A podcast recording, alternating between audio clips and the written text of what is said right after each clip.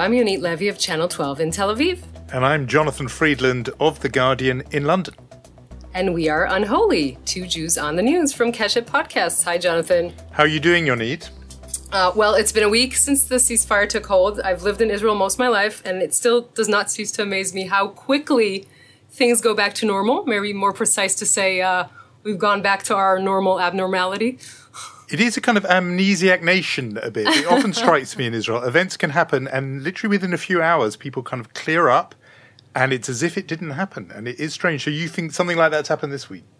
Oh, completely. We live between extremes. I mean, you know, it's either it's not like we see the glass half empty or the glass half full. It's either the glass is overflowing or someone stole your glass, right? Yeah. So last week we were with the rockets running to the shelter trying to figure out where the light switch is and how to explain the Israeli-Palestinian conflict to your 3-year-old girl, and now it's like we're back to fighting about politics and will we have fifth elections. There's never ever a moment of just middle ground, of just quiet. And the strange thing is, actually, the, probably here it's in the air more because we're still talking about the fallout from it, the implications from it, which in fact brings me to a rather special bit of the program. Normally, we hand out our Mensch of the Week award at the end of the podcast, but we are upending things this time because we are giving our Mensch of the Week award right now, and in another twist, we're doing it, Yonit, in person.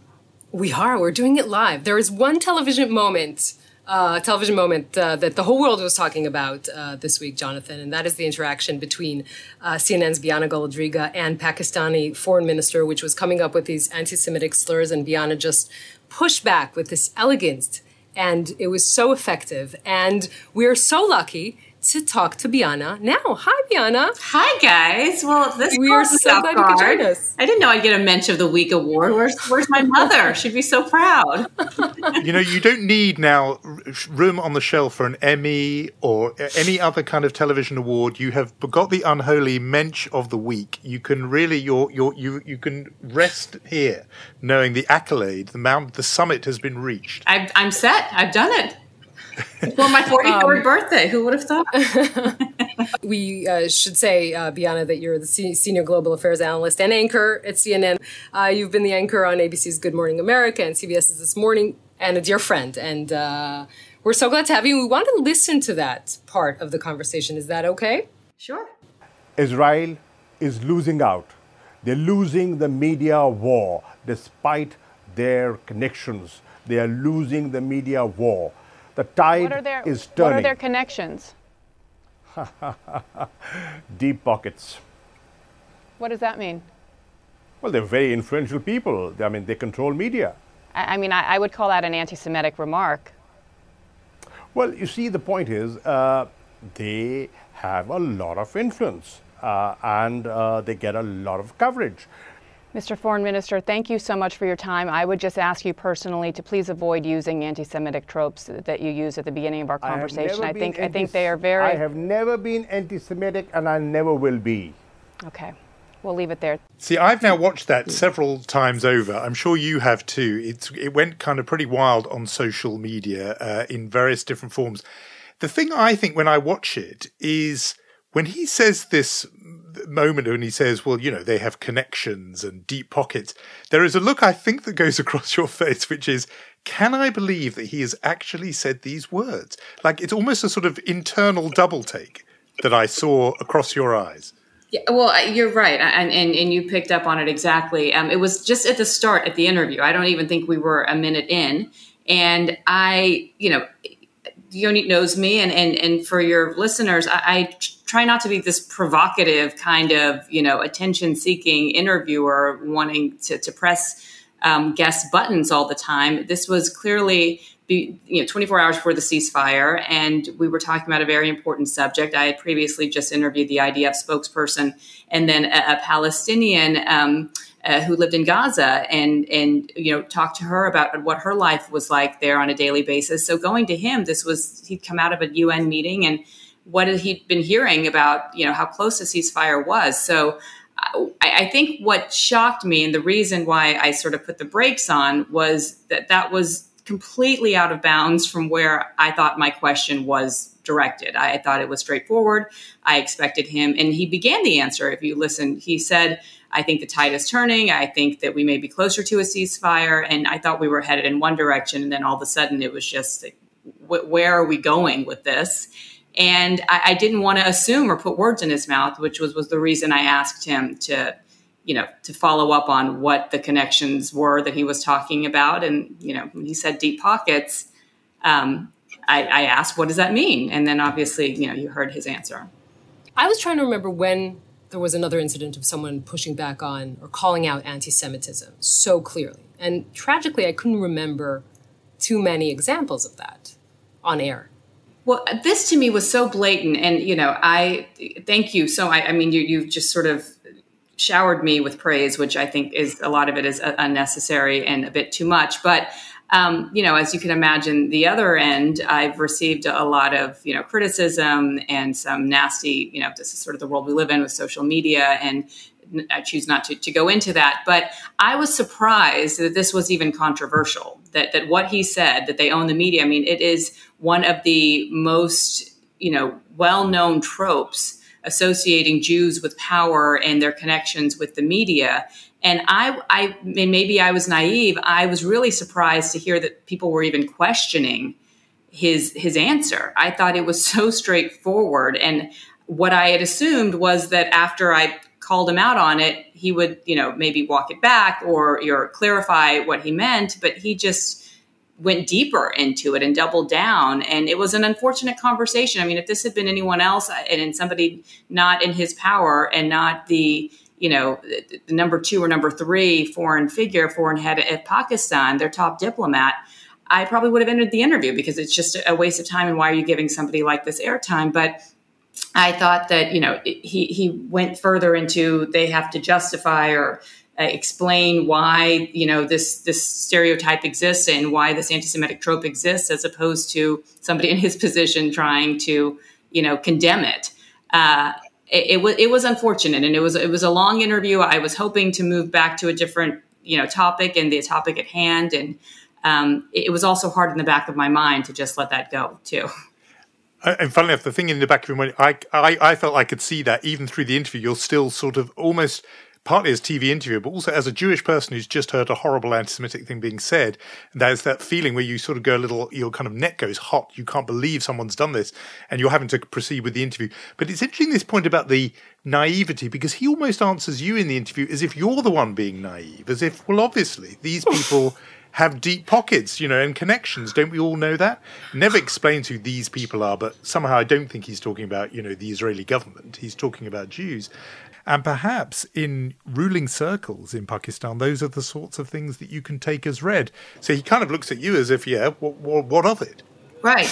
And I didn't find it my place or appropriate to say, hey, you know, I, I happen to be Jewish. I, I would have assumed that any journalist regardless of their religion, would know what he meant and find that to be offensive and, and to push back on that, especially someone in his position. Uh, and it does go back to a subject that you were speaking about in your um, podcast last week, just about this this moment that we're in, where as journalists, and we try to approach every subject as objectively as possible. When you delve into the Israeli Palestinian conflict or anything regarding Israel, um, the question of, well, I'm talking about a government and not a religion, you know, you're, you're always sort of drawn into that debate. And I didn't find it necessary for me to have to identify myself as being Jewish because that was irrelevant. I'm a journalist, and um, you know, if anything, I, I, thought he was attacking journalism um, and as well. And so, uh, but but of course, coming out of it, you see the response and a lot of it being, well, of course she's Jewish, and of course this is why she's you know she's biased, and and I wouldn't approach it that all. I would like to think that regardless of what my religion was, and if this was not an anti-Semitic trope, but if it were something racist against African Americans or Asians or anybody else, that you would call it out similarly and, and not have to sort of, you know, separate yourself from your, your own heritage and your own background from calling a spade a spade. When this started, uh, the the latest uh, skirmish, uh, the Operation Guardian of the Walls, like it's called in Israel, we kind of thought here we're going to look at the same kind of thing. It's going to be the same old. We're they're shooting rockets at us. We're shooting back after a couple of days ceasefire. We know how this plays out. But the volume that I think really surprised us, besides the 4,000 rockets that were sent uh, to Israel, was the volume of what we heard happening outside of Israel uh, and that sort of spilling over of anti-Israel into uh, these really, really terrible anti-Semitic incidents, not only in Europe but also in, in the U.S. Yeah, and you see it here in New York City and some of our major cities. I mean, where there was just a protest, and it was, I mean, we can laugh about it, and it, my husband and I did laugh about it, but it's actually sad as well. There was a protest right outside of our building um, in Manhattan we walked outside and my son turned to me and said, Is this because of your interview? And, you know, we laughed, but it was also one of these, you, you're, reminded of, of, what must be going through the minds of children around the world, not only children in, in Israel and, and, you know, in Gaza and Palestinians, but um, Jews here as well. And it, then people saying, well, this is not about a religion, this is about a government, you know, and everyone has a right to criticize a government, and you're, you're, you know, people are being too defensive if they automatically are assuming and tying religion to the government. I, I think more people need to follow you and um, some of the, the media in and the journalists in Israel because they are among the harshest critics of the government and Netanyahu. And um, you don't have to be, you know, thousands of miles away to be critical of that government. And that is fair game. It's what we do here in the, it's what we do as journalists, right? It, it doesn't matter where that government is, if it's our own or abroad. But I think when you see the rise in violence and anti-Semitism, especially when it's coming on the backdrop of other movements that we've seen in, in, justice and social justice, particularly in America, but around the world following George Floyd, whether it's Black Lives Matter, whether it's Asian Americans, I mean, everything is sort of percolating and we're seeing more of it. And, and what I'm hearing just from the Jewish community, and you know, we, CNN just posted a story as well about this, is that there is some concern that um, while there's so much support for everyone going through this that that maybe some in the Jewish community don't feel they have quite as much support um, from from other activists that have been rallying around other causes. We, have talked about that actually a bit on on the podcast, but the here in Britain, it was estimated that in the eleven days of that conflict, there was a sixfold increase in. Uh, anti-Semitic incidents, and it's I think in the United States there was a spike in anti-Jewish hatred online, increasing eighty percent during the um, during those days of conflict, and, and Jewish leaders met um, Joe Biden on Monday, and Doug Emhoff, the second gentleman, um, uh, Kamala Harris's husband, meetings about that. So all this has been going on. I mean, she's probably not going to mention it herself, but Yonit also had a big interview this week um, with the Secretary of State, Tony Blinken, who was in Israel. And, well, I mean, Yonit, you can tell us about the whole interview, but you did ask him about anti Semitism. Well, you spoke in your acceptance speech, you spoke about your uh, um, stepfather, uh, Samuel, being a, a Holocaust survivor. Mm. I think that resonated with many Israelis. And I wanted to ask you when we see this rise in anti Semitic incidents in mm. the U.S., could you tell us what that you know, what that makes you feel not only on the national level mm. as a Secretary of State, but, but on a personal level?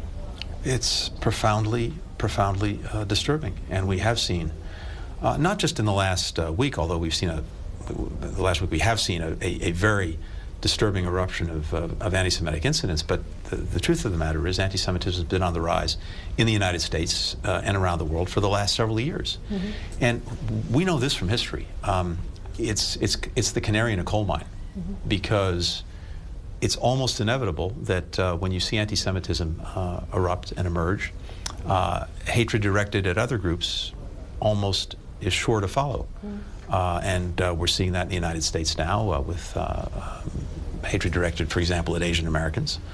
When I see that, I feel it both on a very personal level, but I also see it as a warning sign, mm. a signal that there things are happening that we have to that we have to address because mm-hmm if it's allowed to fester, you wind up having a conflagration that uh, uh, that affects a lot, uh, a, a, lot of people. It is quite striking hearing Antony Blinken talking like that about anti-Semitism. I mean, one thing that slightly comes out at me is the idea that, as if perhaps he worries that the audience won't necessarily think it's a bad thing in itself. It's bad because it could lead to attacks on other minorities, and I just wondered what you thought about that. Well, look, it's something that we that, that has been in in you know our world and, and among Jews for you know millennia, right? And um, I think that perhaps that is what he was alluding to that anti-semitism isn't something new just like you know being racist isn't something that's just popped up over the last four years uh, but here in the united states there's a bit of whiplash and i think the um, jonathan greenblatt the head of the adl uh, phrased it well uh, recently when he said you know we were seeing it four years ago maybe from the right-wing extremists and you would go to many rallies, Charlottesville, what have you. The Jews will not replace us, and, and many of these were Trump supporters, and they were wearing MAGA hats. And you go to the you know present day uh, statistics and and what we're seeing play out and transpire, and it, it's many of it is more progressives, people from from the left. And, and what he said is you don't see the MAGA hats. Uh, and then you have sort of the middle with elected officials like Marjorie Taylor Greene in the United States and and comparing, you know, having to have vaccine identification cards with, you know, Holocaust and, and Jews wearing yellow stars. And I think what what Tony Blinken is trying to say is that while this may not be new, it is something we should always be vigilant against and be aware of because clearly it's not limited to just Jews. And by the way, if it had been my, you know, my view is if it's even if it's just limited to Jews, that's not acceptable either in the midst of all this, it, it feels like there's a kind of growing rift between large parts of the Jewish community in the United States, but also between that community and what's happening in Israel. Uh, that rift kind of grew larger with, with the Trump years, obviously, where a lot of Israelis were very supportive of Trump, and the picture of liberal Jews in the United States was, of course, completely different. Does this situation change that in any way? Does it extend this rift? Does, does it make it bigger? It's interesting. I've been covering many of your uh, the Israeli um, media as well, and, and the coverage there seems to suggest that there needs to be more of a separation between you know in identifying that that Jews in Israel are going through a different experience than Jews in America. And I think Matti Friedman explained it well in his piece is, you know, recently that as much as the Jewish world and diaspora, in particular Israeli Jews and, and American Jews, would like to portray this, you know, we're very similar in, in our views and in our democracy. It's two different countries and um, two different dynamics. And we sometimes would conflate, I think, what we've seen here, sort of this progressive movement, this social justice movement, the equation of Black Lives Matter and the Women's March with, you know, the, the Palestinian suffering, all of that's come together. And, and I think it's important. It's raised important issues, but I think we've sort of deflected away from the, the the idea that these are two separate countries with two separate you know issues at hand that one does not seem to necessarily understand of the other you know j- talking and equating about the palestinian israeli conflict with the black lives matter here is not as simple as just that one line you know it, the same as you trying to understand why yet again we had a mass shooting in the United States yesterday. So I'd say that's sort of the difference that we've seen and some of the similarities from leadership on down. Um, relative to you know how this was covered in 2014, but I would say a constant for many Americans is the presence of Bibi Netanyahu. Right, we've now this is his what third consecutive U.S. president, um, and uh, so he's become a constant, and he's a very polarizing figure. I don't have to tell you that. Yeah, he feels like he's been constant part of my life since I was in my early twenties. He's been around the whole time. I'm just thinking, putting on your um, global affairs analyst hat, just the other aspect of Tony Blinken in in the region and announcing this uh, consulate uh, or reopening the consulate, uh, East Jerusalem, to speak to uh, Palestinians there, and what you sort of read into that. To, to me, it looked quite a significant thing. It was sort of undoing the Trump move, that Trump, in a way, had had a kind of one state representation there by having a single embassy to speak to Israelis and Palestinians. Yes, and, and that's very much, I think, what the Joe Biden administration, you know, under President Obama, you know, in, in the sort of pre Trump era, um, back to those policies that had sort of been universal from, you know, Republicans and Democrats uh, prior to Trump. Um, and I think that speaks to a larger notion of just what a shock to the system the Trump administration was and the Trump presidency was. But as we know, these crises don't go away. They, you know, they, they simmer, at least on the global stage, a- until they boil over. There's a lot of anger. There's, I mean, and that's maybe going back to this what are you naive? Did you just come from under a rock? But you know, from from covering this from abroad, especially when this administration was not this was not front and center for the Obama administration. I mean, for the uh, Biden administration, he'd been very clear about that. For the U.S. and for much of the world, going back to this area, you see so much tension, so much anger, so much hurt, so much pain. We cover this every few years. You're covering this, you know, you'll need on, you know, a daily basis. Uh, life for you, you say, sort of goes back to normal, but that's your normal. Just like I, I think yeah. for the rest of the world, you look at America and say, how many mass shootings have you had this year? How is that normal? But then we go back to our normal. Um, but problems have yet to be solved. Again, I hate to be so so gloomy, but you're fitting right in. You're a classic unholy guest, Bianna. we, we begin all cheery and we end up dispiriting each other by the end. You, you, you know, you can come back whenever you like. But well done on your Mensch of the uh, Week award. We hand it to you virtually, but with with with great um, with great pleasure. Well, thank you. I'm a big thank fan. So I'm a big fan of the show, and thank you for everything you're doing. It's a wonderful conversation every week. I look forward to it.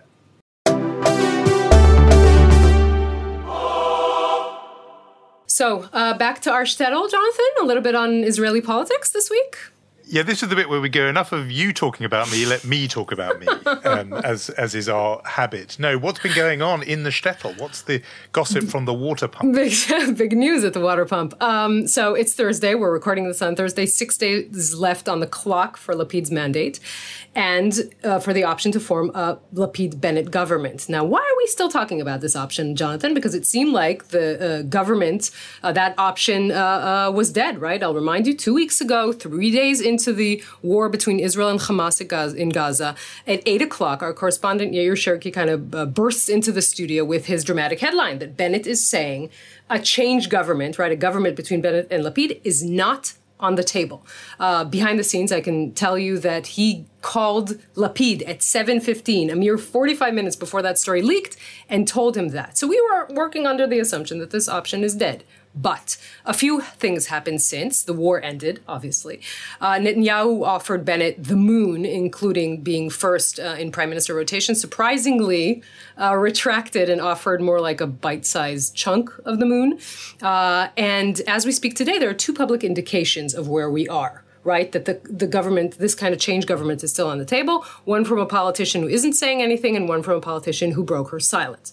Bennett himself has been MI, this is a politician who's not saying anything, has been MIA ever since that headline broke. He did not, in his own voice, say unequivocally, this I'm taking this off the table, which is very important, by the way. If you're changing the channels on any international channel, you'll see Bennett explaining the Israeli rationale, you know, uh, in this war against Hamas, holding up the rockets, etc. But he's not speaking to Israeli media. And the person who is speaking yesterday broke her silence, Ayelet Shaked, number two for Bennett um, basically was saying in front of the cameras many things, but she didn't say this option is off the table. And what about our friend the dentist, uh, the Islamist dentist Man- Mansour Abbas, the key kingmaker? Mm-hmm. I mean, it, our earlier conversations at the time was that it was impossible for him, in a way, for his constituents to now go in into in a way, uh, certainly a Netanyahu government, but a kind of Zionist government, that would be difficult for him. And equally, would Israeli Jewish public opinion wear a government that was propped up by an Islamist party that has at least some kind of kinship with its Muslim Brotherhood uh, uh, allies or friends, associates um, in in Gaza? How does that still play? He still wants this is his party behind him is a good question. But you should make, uh, you, when you look at the political arena right now, you should make a distinction. Bezalel Smotrich, who is Netanyahu's partner, is still saying there is no way that I will sit in a coalition with him, making that not an option. And the other side, the Bennetts, the, the Shakeds, the Gideon Sa'ars, etc., are not saying this. For them, it's still an option. Again, I don't know if what we're seeing now is renewed negotiations for that so called change government or just a trailer for the fifth elections, right? And I can tell you the movie's not going to be great already. But we we are seeing the options still on the table. We have six days. Uh, this can still happen. I think taking just a step back from it, I suppose part of the reason is that this whole episode, the fact that it even happened, yet again goes to, in a way, the theory of the case that Bennett and Sa'ar and others have been arguing, which is that Netanyahu is no longer the super competent leader, national leader that they would have once said he was, in the sense of allowing this thing to escalate and turn into a uh, shooting war in the first place. That some of the shine has come off Netanyahu as a guardian of the national interest in the sense that he allowed events in Jerusalem to run out of control, mm-hmm. led Israel to be exposed to this fusillade of Hamas rockets, more sophisticated than before, more of them getting through than before. And it's yet another mark against him in terms of his credentials in the eyes of the national camp. Well, it's interesting. When you look at the polls that were done just after this uh, uh, operation ended, you see that when they ask him, who do you think is, is best compa- compatible to be prime minister, Netanyahu got only 4% more than Lapid. Now that's interesting. Since after a war, he's the national leader. You would think he'd get a big bounce. He didn't because of some of the reasons that you were just stating. We've uh, definitely learned in this country that that polling number, the one that talks about leadership qualities, is always the one to watch, actually, mm-hmm. more than your voting preference by party. Yep. And as you say, that lead is very small. Now, you talked about bracing ourselves for the fifth general election. There are other elections imminent, just days away. Indeed, fact, we are not the forget vaccination. We're election nation. Look at us. You're election nation, but this is a really sort of intimate affair because there are. It's an electorate of only 120 people to choose the next president of the country. Reuven Rivlin's term is in its final days. Well, there are two candidates. I'm going to just talk about one of them because uh, of something he said about this very podcast, and, in, and, and in fact, particularly about you. So I'm talking, of course, about Isaac Herzog, who is currently head of the Jewish Agency, uh, which he likes to say is the largest Jewish organization in the world, formerly leader of the opposition, formerly leader of the Israeli Labour Party. He is one of the two candidates for the presidency, and just a matter of days ago, he broke what I think is otherwise, you'll tell me if I'm wrong, a bit of a kind of public media silence. Yeah, He's not doing not many events. He's not talking. But he did do one event, and that was with uh, a, a, an organization in London which was marking the 50th anniversary. We talked about it last week of the founding first edition of the You Don't Have to Be Jewish radio program, which we told unholy listeners last week was presented by my late father, Michael Freedland, uh, Isaac Herzog came on to this live panel event we did for JW3, Jewish, organization in London. He, um, the reason he came on was there is a rather lovely special connection, which is his uh, late father, Chaim Herzog, former president, was a regular contributor. He was a kind of Jerusalem affairs analyst uh, on You Don't Have to Be Jewish, and so we. It was a very sweet thing. It was kind of two sons talking to each other about their two fathers who used to talk to each other. And uh, my first question to Isaac Herzog was what memories he had, but he strayed off script to say these rather lovely words about us.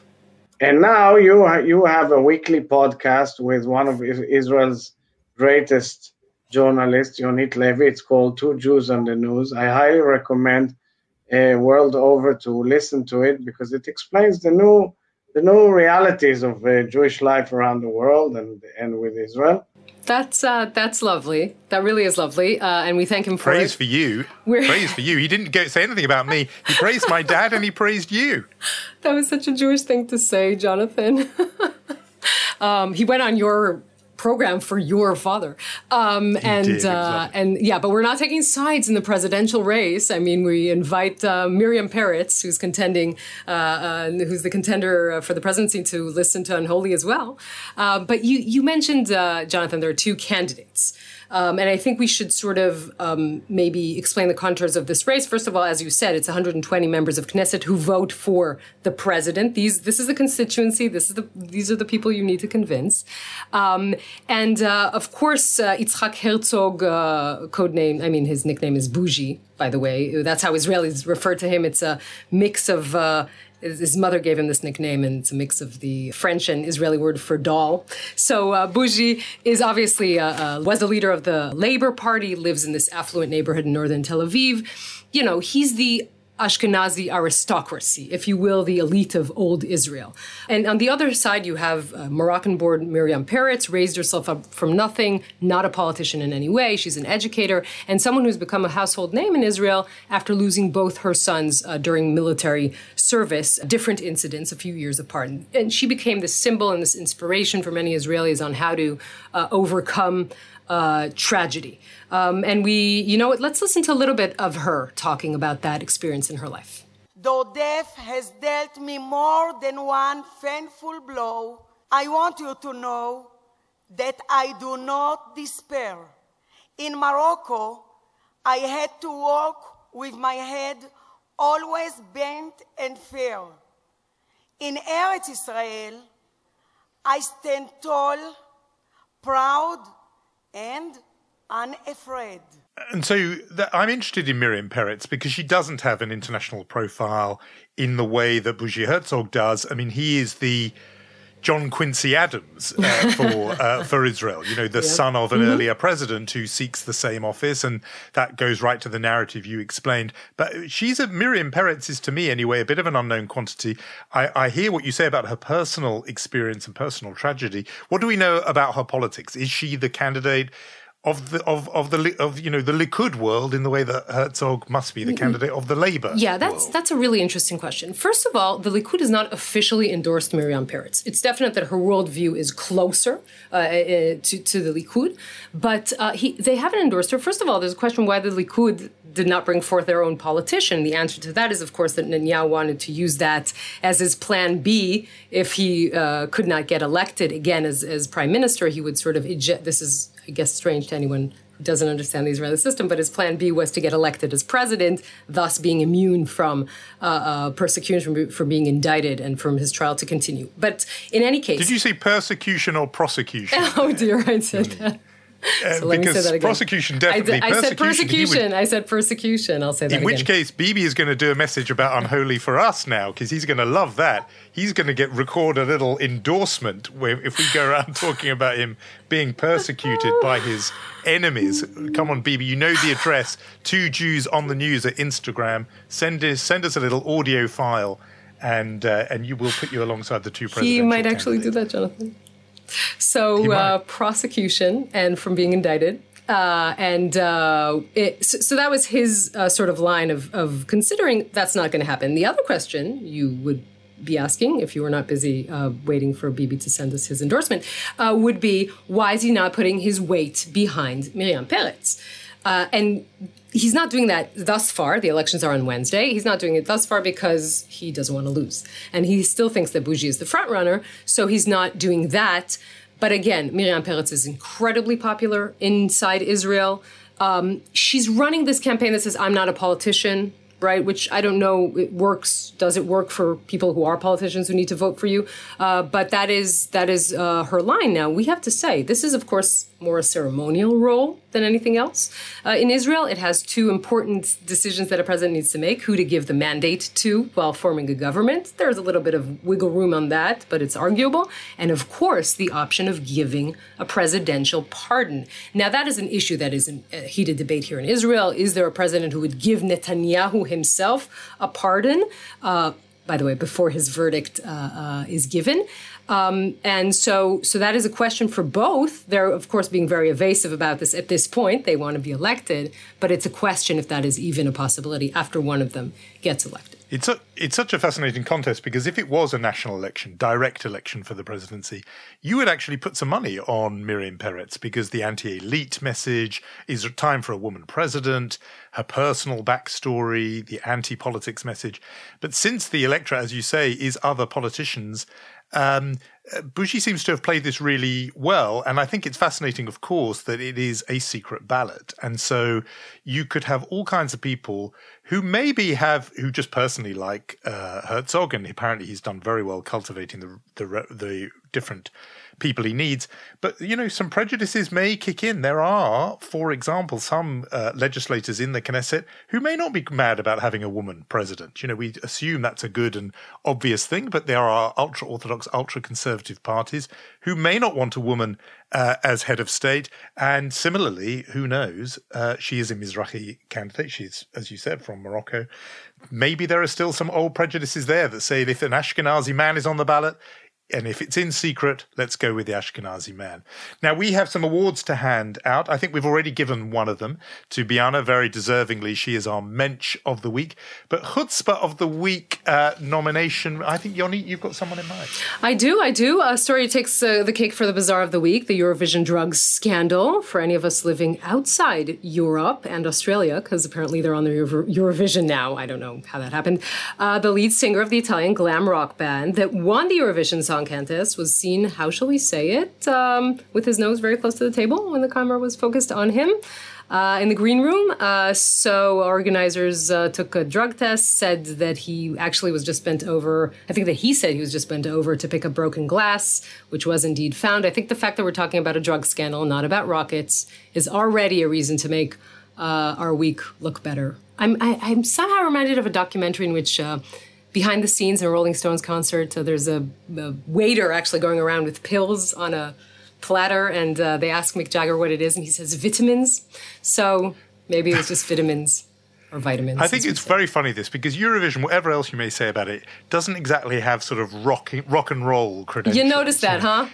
And and the singer came on and said, you know, rock and roll will never die. And I thought, hilarious! You're at the Eurovision Song Contest, which is a very distant relative of rock and roll. It's very, you know, it's high camp and glamour, but it isn't rock and roll. Um, Britain, of course, managed to come bottom of the poll. I think for the second time running with nul point um, a big fat FS on the scoreboard um, for the UK.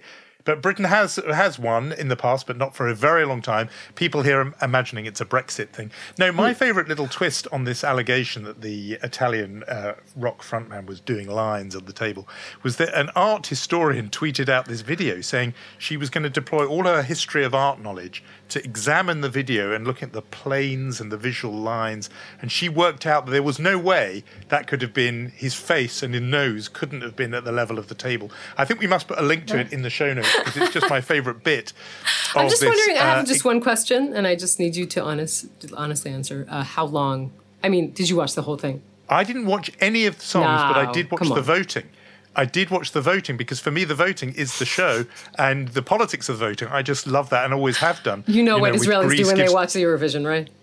Yeah, it's Greece gives 12 to Cyprus, Cyprus gives 12 to no, Greece, but and no one gives Britain anything. but Israelis just so sit around is, saying, okay, these guys are anti Semites, they give us no points. These guys are anti Semites, they give us no points. You know, that, it's like the national Yeah, and we pastime. have another and we have another round of that always uh, with the World Cup is another one of that with all the different matchups and whose war record is worse than the other. This is a very bad and unhealthy attitude. I hasten to add, it should have died out two generations ago, but maybe it lives on a little bit.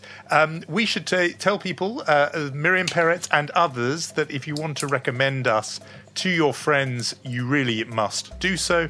Do subscribe, that is good. Do give us five star reviews, that is also good. And mention us to anybody who you think would enjoy the show. Indeed, and let us say thank you to our executive producer, Leo Friedman, to Rom Atik, uh, head of podcast, Omer Primat, and uh, Jonathan, don't break any glasses under the table this week until next we meet. See you, Yonit. Bye.